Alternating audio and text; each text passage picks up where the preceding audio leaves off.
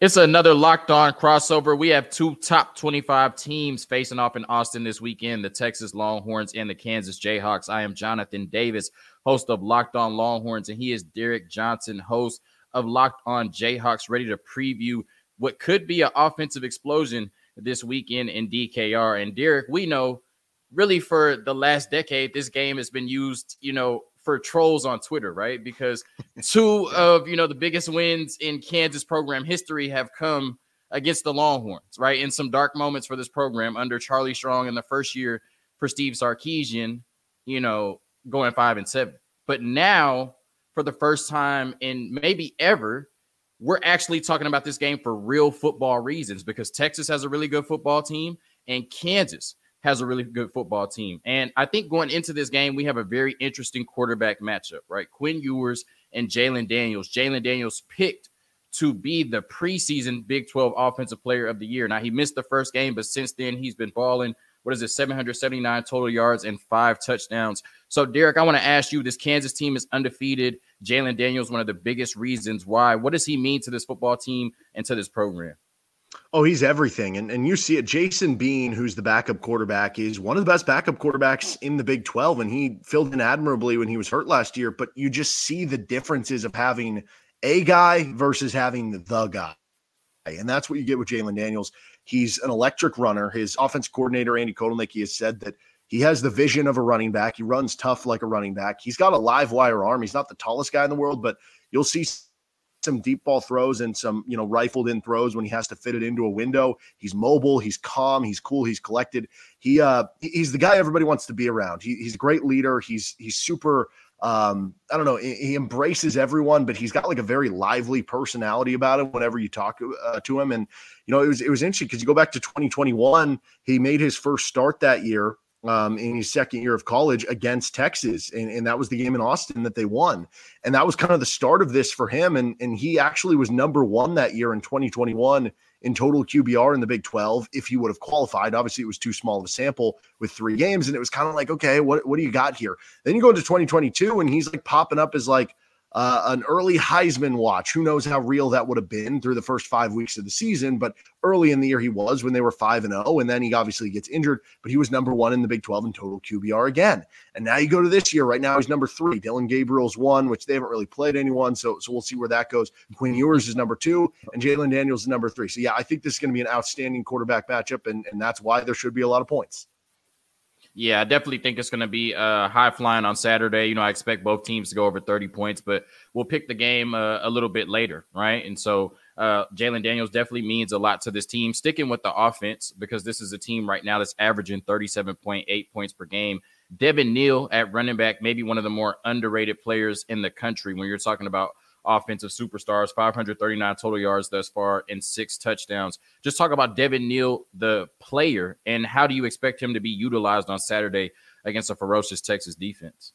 Well, in the in the Nevada game in week three, he was dealing with some sort of injury that they didn't disclose what it was, but it, it kind of kept him free from a few practice practices. So, like, there have been certain times throughout his career where he's been nicked up and, and they've had to kind of limit his carries. Uh, Daniel Hishaw, you'll get you'll see get a ton of carries as well. And there have been games where both of them will get like 12 to 14 carries and be in the same range. So I, I do think because this is a road game against top 25 opponent, governors off in, in that standpoint where like maybe you could see him get 20 carries. He had a game last year against Oklahoma State where he had 30 something touches between catches and, and, receptions, and he had almost 300 total yards. Um, not saying that he's going to have that production, but I could see this being more of a workhorse game for him. Uh, certainly, you would think Kansas wants to control with the ball. As, as good of an offense as they are, they're not a fast paced offense. They'll get 55 to 60 plays in a game. They'll control the clock if they need to. And I think going against a tough Texas offense, that's going to rely on the running backs with Devin Neal. So uh, they've used him a lot more in the passing game this year, but for the most part, he's just got great vision, unbelievable one cut run He's got good speed in the open field. He's got a good stiff arm. Um, I think he's going to be playing in the NFL, uh, NFL as soon as next year. I, am really high on what he he is and, and how he is as a runner. Um, obviously, last year they weren't really able to get anything going against Texas in, in the game that was in Lawrence. But yeah, man, uh, Devin Neal, they can get him going. If they can get him to that second level, he can make guys miss. The question for me becomes what the KU offensive line does because you know, when you look at the KU offensive line, they've been great this year. Pro Football Focus has them ranked as number six in the country in pass blocking grade, number three in the country in run blocking grade. But what do we know about the Texas defense so far? That defensive line has been. I mean, I was I was so impressed with the Texas defensive line against Alabama. How, how much w- when you think about that? Because I, I do think that's going to be a key. Kansas running the ball when you go back to the Alabama game, obviously the Alabama offense hasn't lit up the scoreboard since then. Like, how much do you take away from that Alabama game of, of what the defensive line looked like and, and how dominant of a unit you think that can be versus being like, well, maybe we have some questions against Alabama? Yeah, no. So when I look at the defensive line, I go back to last year, right? Where you look at that defense that held, you know, Alabama, who averaged over, uh, I think maybe close to 40 points a game, held them to 20. And then you look at that defense in that game against TCU, who was number four in the country at the time uh, and held them to 17 points. So they've shown the ability uh, last year in the biggest games to rise to the occasion. And I think this year in all four games, they've been the best unit on the field. And when you look at that Alabama game, for three years, Steve Sarkisian has trying to, you know, been trying to prepare this team to be able to play at the highest level and be able to win at a you know high level in the SEC, especially in the trenches. And I think the Alabama game, really both years, but this year especially because you came out with the victory, you know, validated that you are ready to play at the highest level and win in the trenches. And week in and week out, you know, this defensive line is showing that they can dominate at a high level. And what I love so much is you have star power, you know, starting on that defensive line that, you know, do such a good job of getting to the quarterback and stopping the run. But then when you bring in, you know, that second rotation, that second wave of guys, when you bring in true freshmen on that defensive line or then the defense period, there's really no drop off. And this defense has just been amazing for you know Texas this year. So I take a lot from it, right? But I take a lot from their game against Wyoming. That's a good football team. I take a lot from their game against Rice. That's a good football team. And then this last week, the way that they shut down uh, Baylor and held them without a touchdown. And, you know, trust me, they were trying to score into the final whistle. So, um, you know, this Texas defense is, you know, uh, hellacious, I will say, but I still think, you know, we're going to see somewhat of an offensive showdown uh, this weekend in Austin. I think this Kansas offense is just a little too much to stop. Uh, but you know, we'll see how it goes, right? You know, we could talk all day, you know, and preview it, but uh, they got to play on the field on Saturday. But I want to know what do you and the you know Kansas Jayhawk fans want to know about this Texas offense going into the game on Saturday?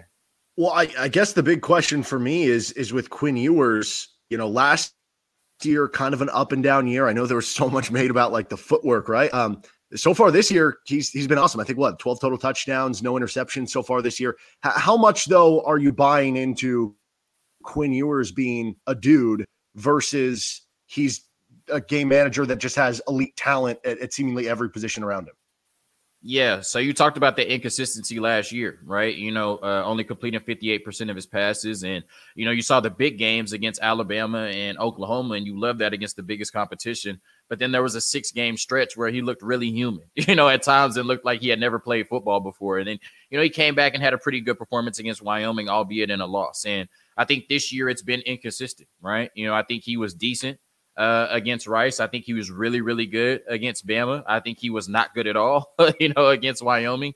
And then he came back and had a really strong performance against uh, Baylor. So, you know, you're looking for that consistency at this point from Quinn Ewers. I think we've seen some really high highs at his time at Texas, and I think we've seen some pretty questionable lows you know, during his time at Texas. But it seems like he's starting to figure it out. You know, I think that Baylor game was a huge step for his confidence, uh, you know, especially in an environment like that on the road, you know, even though the Baylor football team didn't show up. So, uh, you know, we'll see what he does on Saturday uh, against Kansas. But, you know, I think, you know, this will be uh, the first time in a while that we see him stack two really good performances uh, together in a row. And I think that he's going to have a big game uh, on Saturday, especially going into this game uh, with another alpha on the sideline and Jalon Daniels, you know, across from him. So, uh, you know, I think the Quinn Ewers experience thus far has been a little inconsistent. Like I said, we've seen him play at the highest level in the biggest moments, but then we've also seen some games where it felt like he played down to the competition or just didn't take you know the level of competition too seriously. Maybe that's what happened in that Wyoming game, but you know I think we'll see the best version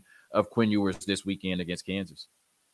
Yeah, and I I was looking at some of the the you know offensive line, the pressure numbers, and, and I think I saw Quinn Ewers like a 65 passer rating so far this year, limited sample when he's under pressure. But the problem is you can't really get him under pressure if the offensive line is is blocking their tail off, which they have so far. Kansas had 15 pressures as a defense last week against BYU. Texas has given up less than that all season long. So why has this offensive line? Because it felt like for the longest time, Texas was unable to produce offensive line uh, players into the NFL as much as you you think they should, right? I mean, there were a few guys here there. Um, what has been different about this offensive line? Why have they been so good? Yeah, well, I think it starts with bringing in Kyle Flood, you know, and, and coming in with a different mentality that we want to win games in the trenches, right? When Steve Sarkisian came in, you know, he talked about having more receivers, you know, than scholarship offensive linemen. That's how the team was built. That's probably why the team has struggled. So they really invested in that unit. Then you talk about bringing in talent, right? Kelvin Banks, a freshman All American, he will probably be, you know, a top 10 pick in that 2025 NFL draft. You're bringing in blue chip uh, offensive lineman year in and year out. And then you look at the development, right? Guys like Jake Majors, Hayden Conner, and Christian Jones, who are left over from the Tom Herman era, uh, really have shown development and have played at a high level at the University of Texas. And then you talk about the continuity on the offensive line, which means a great deal for their performance on the field, right? The same five offensive linemen that started last year are back this year, and four or five of them are starting. Five of them have played, right? That started last year, have played a significant role for this Texas football team. So I think you look at bringing in Kyle Flood and really putting uh, you know, an emphasis on that position. You start to bring in more talented players at that position, um, and then you have continuity. You know, bringing those players back year after year, having them develop, and then putting an emphasis on winning games like that in the trenches with that offensive line. I think that's been why they've been so good, right? So we talked about you know this offensive line and holding up against this Kansas defense. A lot of people say that the Kansas defense may be the weakness of this undefeated football team. So a quick word from our sponsors, and then we're going to talk about, you know, what this Kansas defense needs to do to slow down this Texas offense on Saturday. This locked on crossover is brought to you by FanDuel. Snap into action this NFL season with FanDuel, America's number one sports book. Right now, new customers get $200 in bonus bets guaranteed when you place a $5 bet.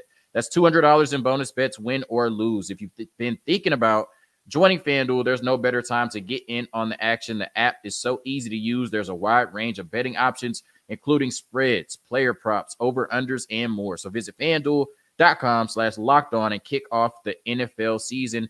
FanDuel, the official partner of the National Football League. Really quick, Derek, I got to ask you because you're in Kansas. Are you a Kansas City Chiefs fan? And what are your thoughts on Travis Kelce and Taylor Swift. Please just give it to us really quickly because we, we just have to know it's the hottest topic in the world right now for whatever reason. So I'm asking you.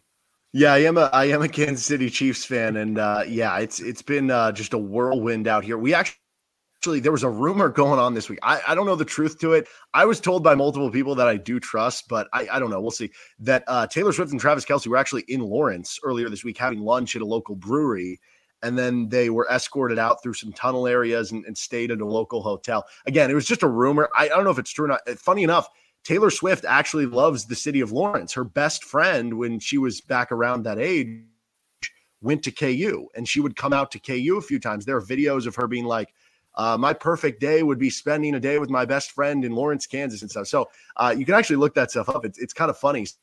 So I don't know. Maybe that's good omens for KU this weekend. But yeah, very very funny and uh, interesting, and certainly Sunday night football this weekend is going to have high ratings for for reasons you wouldn't expect. Yeah, we got breaking news for the Swifties. You know, on on the podcast. you know, they may or may not have been in Lawrence, and then you know you already you know spoke on the other breaking news that she will be at the you know Chiefs Jets game on Sunday. I have the Chiefs defense in fantasy. They did well against the Bears. Hopefully, they show up and show out for Taylor Swift against the Jets on Sunday we're back to talking about Texas, Kansas, and we've talked about two very explosive offenses, and we know that Jalon Daniels and Devin Neal are going to do everything they can to try to carry this Kansas team to victory on Saturday. But many people are saying that you know Kansas is undefeated right now, but this defense may be the unit that holds them back. Right? If you can beat this Kansas team, it's because you can outscore them and make plays on this defense. What do you think they need to do on Saturday? What needs to be the game plan? To go into DKR and get the upset this weekend? Have to be able to stop the run on early downs. Um, get them into passing situations where your defensive ends can pin their earbacks. The defensive ends have, have been really good. They rotate about six guys on that, that defensive end group, and a lot of them have a lot of talent. Austin Booker, former Minnesota transfer, uh, he's like 6'6, 245, unbelievable get off the ball. Jereme Robinson's a real good player as well. And they'll rotate some other players that, that have some flash and talent too. If they can get into those situations, Maybe you can get some pressure on Quinn Ewers. Maybe you can dial up some blitzes. And that was the thing last year. Texas ran for over 400 yards uh, against Kansas a year ago. It was it was I, I asked uh, at a press conference the defensive coordinator this week for Kansas. He gave up over 400 yards. Is that going to serve as motivation? And he started to cut me off, and he goes, 427. Yeah, we know. So it, it very much is going to be used as motivation. Now, it's one thing to be motivated, it's another thing to be able to perform and mm-hmm. execute and going up against a very talented team, right? But Jonathan Brooks, who was the third string running back last year, even behind Bijan and Roschon Johnson, and he still had over 100 yards against Kansas a year ago, even as the third string. So you have to be able to stop the run. And so far, under the Lance Leipold era in Kansas, so uh, going back to the beginning of 2021, Kansas is 10 and 0 when their opposition runs for four and a half yards per carry or less. They are 2 and 17 when they run for more. One of those wins was actually 2021 in Austin, funny enough. But that's the key for Kansas. You have to be able to slow down the running game because you already have enough with the, the Texas passing game and all the weapons they have and trying to stop Ja'Tavion Sanders and Xavier Worthy and Quinn Ewers and the offensive line. It's going to be hard, hard enough. If you're giving up running game too, it's going to be too much. Yeah, we'll see. Uh, you know, it's definitely going to be tough for the Kansas defense, and you know, we'll see if they can rise to the occasion. But there are some big time playmakers on the defense. They not, may not be uh, the best unit as a whole, but they're certainly opportunistic. So, talk about uh, some players that could be some X factors for this Kansas defense this weekend. Yeah, so I mentioned Austin Booker, a really good pass rusher. Jereme Robinson at the other end. If you're looking to stop the run, Devin Phillips is a wide body defensive tackle. I mean, the dude fills up a door frame. They brought him in from Colorado State. He's a six year senior. Uh, he's done a really good job plugging up the run. Uh, the linebacker spot's kind of interesting. Rich Miller's the, the captain of the defense, and he's the older player. The guy who will make flash plays, though, is, is JB Brown. Miller's more a dependable guy. Brown's a transfer they brought over from Bowling Green. And, you know, he, he had a really high pro football focus grade at Bowling Green, but limited snaps in the MAC. He's come over and he's one of the team's best athletes, runs like a deer. Uh, he's one of the strongest guys in the program. They've lined him up some even at defensive end on pass rushing situations. He will come up and hit you. He's one of the hardest hitters on the team. So, uh, certainly someone to watch. Cornell Wheeler, we saw him get a bunch of snaps last week with uh, another linebacker injured. He's a former Michigan transfer at the linebacker spot. And then the secondary is, is loaded with experience. They brought back their top three corners and their top three safeties from a year ago. Um, Cobee Bryant was a first team All Big 12 performer from last year. He's been elite on the outside so far this year. It was that was kind of a question for us in the offseason. Could he go from first team All Big 12 to the next step, which would be, I don't know, All American? So far this year, he's been targeted nine times. He's only given up 28 yards and he has two interceptions. That's unbelievable numbers for Cobee Bryant so far this year. Now, how much, you know, Texas has multiple receivers. They could go against him. I don't know if he's going to travel the field with Xavier Worthy or if he's just going to stay on one side. I kind of think he's just going to stay on one side. So we'll see. But those would be the players to watch. What, what about the flip side for you? Who are the offensive players to watch for Texas? Yeah, offensive. Uh, you know, I think that they're going to try to get Xavier Worthy going. You know, they're going to start off in the quick game and then, you know, try to take their opportunities down the field with him late. You mentioned Jonathan Brooks. He's really came on late. And, you know, I think that we've realized as talented as we are in the wide receiver room, we're still really dangerous uh, in 12 personnel. So I think you'll see a lot of power run with Jonathan Brooks, true freshman Cedric Baxter, uh, really trying to get that running game going. And I liked what they did with JT Sanders last week, the tight end, right? You know, you're so focused on those receivers on the outside. You're so focused on stopping the run, and then now you got tight ends leaking out, and you you know you don't know what to do with them, right? You don't know if you're going to put a linebacker on them or a safety on them. Uh, you know, you just don't know what to do, right? And so I think JT Sanders uh, has a really big game this week. So if I'm looking for, you know, I don't want to say offensive, you know, wild cards because these are players that you know pretty much show up week in and week out. I think Xavier Worthy, JT Sanders, uh, and Jonathan Brooks have really uh, big days uh, for the Texas Longhorns this weekend. But I want to uh, move the conversation uh, from the field to the coaching staff, right? I want to talk about Lance Leipold. Uh, you know, did I get his name right? Yep, that's right. Uh, yeah, Lance Leipold uh, a little bit in uh, this program because when we talk about Kansas, we're so used to talking about Bill Self and basketball, right? But he has really inserted, you know, Kansas into the football conversation. And when you look at 2021, you go two and ten, but you have the big win over Texas on the road, right? And then last year you go six and seven. You deal with some injuries and some inconsistency at the quarterback position. This year, you know, Kansas is 4 and 0. What do you think the ceiling is for this program, and what is the pulse around the fan base about the job Lance Leipold has done? Do you think this team can get to eight wins? Do you think this can be a 10 win program? Do you think this could be a you know college football playoff type program? What do you think the true ceiling for Kansas is under Lance Leipold? Well, I mean, if you're talking about the future like beyond this year moving forward as you're building with Texas and Oklahoma leaving for the SEC, I, I really do feel like it is wide open for who that school is going to. I felt like everybody just assumed that when Texas and Oklahoma announced they were leaving, they were like, okay, who's going to be the school that's going to dominate the conference? And I felt like the most popular answer was Oklahoma State. And now all of a sudden they're having a bad year, right? To where it's like, it's wide open. And, and maybe, you know, you'd favor TCU because they're going to be able to recruit the Dallas area. And I don't know, maybe UCF even being able recruit Florida, like they'll be up there. Who knows?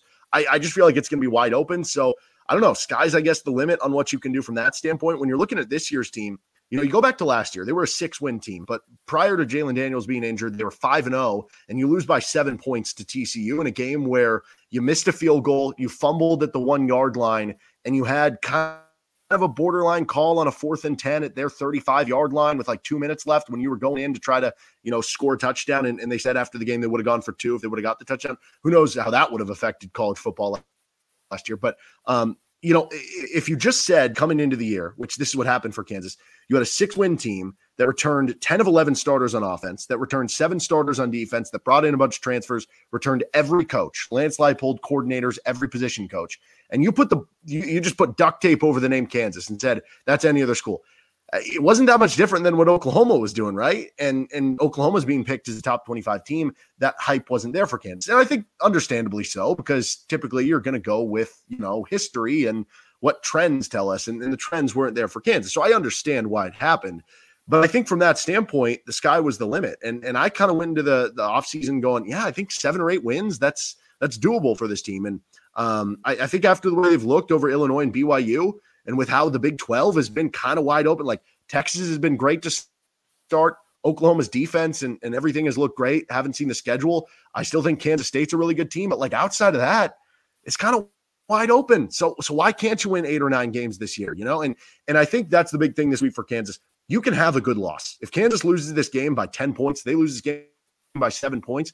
You might come out of the game saying, man, maybe we can win nine games. Maybe we can even contend to be in the Big 12 championship game uh, and replay Texas if we can get Oklahoma at home in a couple weeks for homecoming and you know Kansas State ends up being a team you play at home too. So yeah, I think the sky is kind of the limit and the Big 12 feels outside of Texas kind of wide open to me. Yeah, and I just want to clarify when I said, you know, like 10 win program and college football playoff, I was talking about eventually under Lance Leipold. Oh, yeah. You know, I don't want anybody in the comments arguing me saying Kansas not going to the college football playoff this mm-hmm. year, right? You know what I mean? I'm just talking about eventually. All right, a quick word from our sponsors. We're going to answer the million dollar questions who wins and who covers. All right, Derek, I'm looking at this line from FanDuel and it's pretty hefty. All right, I don't know who came up with it, but obviously the people in Vegas are smarter than me. That's why they have all that money and all those tall buildings, right? That's why Usher has a residency there, right? Because so many people are bad at gambling, right? Texas is favored by 16 and a half points over Kansas. We know what happened the last time these two teams faced off in DKR. Who wins this game and who covers? So I'm going to you know Texas wins the game. I, I, I have questions about how they're going to slow them down. I do think Kansas covers. I, I think they can be feisty enough. Uh, if I'm going with official score prediction, I'm going 42 to 28 with Texas in front. That would give you Kansas, if it's anything 14 and a half or higher, which right now it's 16 and a half, you're covered there. That would also give me the over because the over sitting at over under sitting in the low 60s, get you to 70. I like the over on that one. By the way, uh, if you are in FanDuel, they have a 50% same game parlay boost with three plus legs if, if you're here in Kansas. So uh, you can play some action on that. You know, if you, you want a, a fun touchdown score, I think you can get good odds on uh, Daniel Hishaw or LJ Arnold if you're looking into that. Okay, we got some gems for you on the betting side. Uh, you know, I, I, think Texas wins this game. We talked about the defense. You know, I think they uh, can be opportunistic and may make a few plays, but ultimately, I just don't think they can hold up uh, against this Texas offense over the course of 60 minutes. And we've talked about uh, you know, how this Texas defense is just flying right now. You know, and they did a really good job against Jalen Milroe. I think Jalon Daniels is a different level of quarterback right now, but I still think they'll do a really good job of limiting him, right? He'll make some plays, but I don't think they'll let him, you know, dominate in the run game. And I think for the most part, they'll be tough uh, with that pass rush, limited him a little bit in the passing game. And we've seen what they're able to do with their, you know, uh, Russian defense. So it'll be interesting to see who wins that battle, you know, between the offensive line, Devin Neal, and the defense uh, in that front seven. But I think ultimately the Texas defense is just too tough, and you know they're playing at too high of a level right now. So Uh, you know, I think both teams get over 30. I think my score prediction a little bit closer than yours. I got 41, 34, and a thriller, you know, 230 this weekend on Saturday. So I got Texas winning. I got Kansas covering. Now, I will say I picked Baylor to cover last week, and we see how wrong I was about that. So hopefully, you know what I mean? I'm wrong again, right? But I think Kansas covers. Texas wins 41 to 34. I think we see a thriller this weekend in Austin between Texas and Kansas. Derek, as we get out of here, for Longhorn fans, if they ever, you know, for any reason, just want to listen uh, to, you know, Kansas content, and I think it's messed up, you know, that Kansas does not have to come to the Moody Center this year in basketball, but we'll talk about that a little bit later, right? Let them know where they can find you, Derek. Yeah, uh, at D Johnson Radio on Twitter, uh, Locked On Jayhawks. You can also tune in to me uh, Monday through Friday, three to six p.m. on KLWN in uh, Lawrence with Rock Chalk Sports Talk. And I'm Jonathan Davis, Locked On Longhorns, Locked On Horns on Twitter. John Zoball. That's the personal Twitter, right? Hook 'em and peace. Let's have fun on Saturday.